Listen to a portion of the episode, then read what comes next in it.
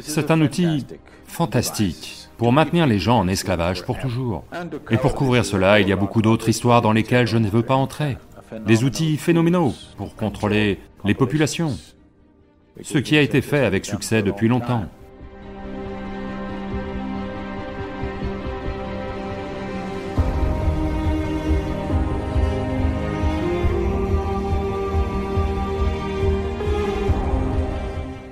Ça dépend de la façon dont on s'est façonné.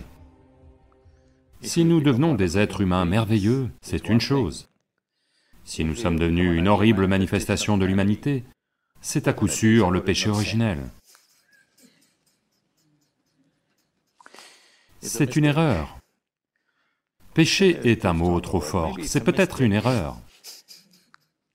Donc trop d'erreurs sont commises dans le monde, aucun doute là-dessus. Vous prétendez,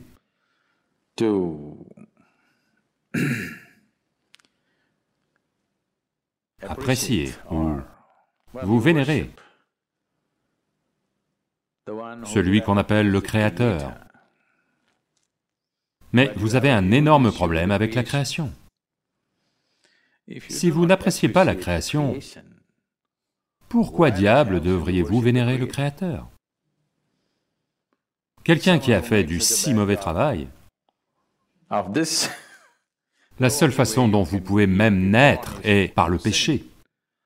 Je pense qu'il doit être banni. Maintenant, c'est un outil fantastique pour maintenir les gens en esclavage pour toujours. Si vous ne leur permettez même pas d'accepter leur biologie, ils n'arriveront jamais à accepter quoi que ce soit dans leur vie. Ils seront toujours dépendants d'une institution ou d'une personne ou de quelque chose qui prétend avoir des relations.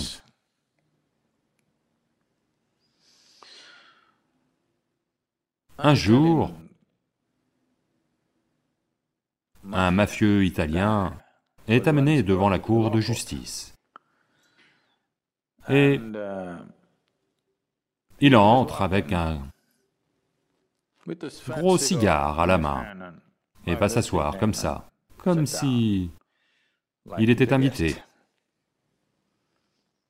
Alors le juge remarque son arrogance et dit, « Avez-vous un avocat ?» Il souffle sa fumée et dit, « Eh bien, j'ai des amis dans le jury.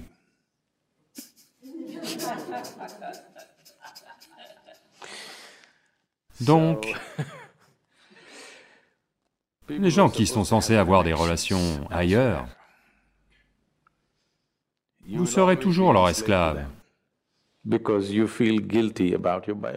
Parce que vous vous sentez coupable de votre biologie. Tout cela prend des formes de plus en plus grossières. Donc à part dans certaines cultures, partout ailleurs, où les croyances religieuses dominantes ont été propagées, dans toutes ces cultures, malheureusement, ils vous font vous sentir coupable de votre existence même, parce que de cette façon, vous serez toujours esclave de ce qu'ils ont mis en place.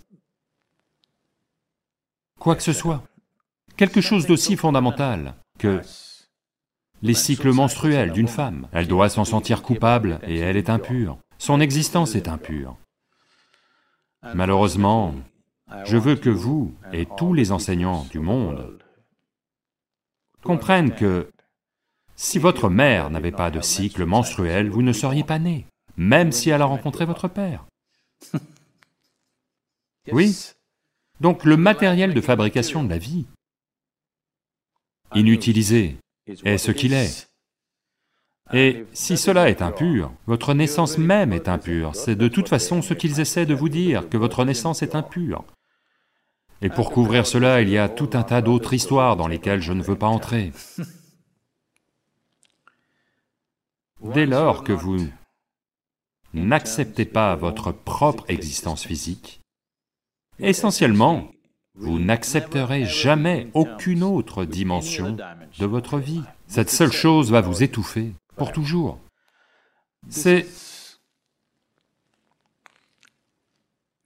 C'est une astuce fantastique pour vous maintenir asservi pour toujours.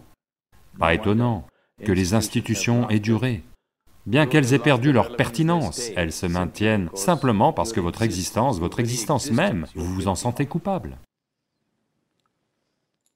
Si vous vous sentez coupable de votre existence même, ça veut dire que celui ou ce qui est la source de la création devrait être encore plus coupable. Vous êtes éternellement coupable, et ce qui a créé tout ceci doit porter encore davantage le poids de la culpabilité. La culpabilité et la peur ont été des outils phénoménaux pour contrôler les populations, ce qui a été fait avec succès pendant longtemps. Il est temps que cela cesse.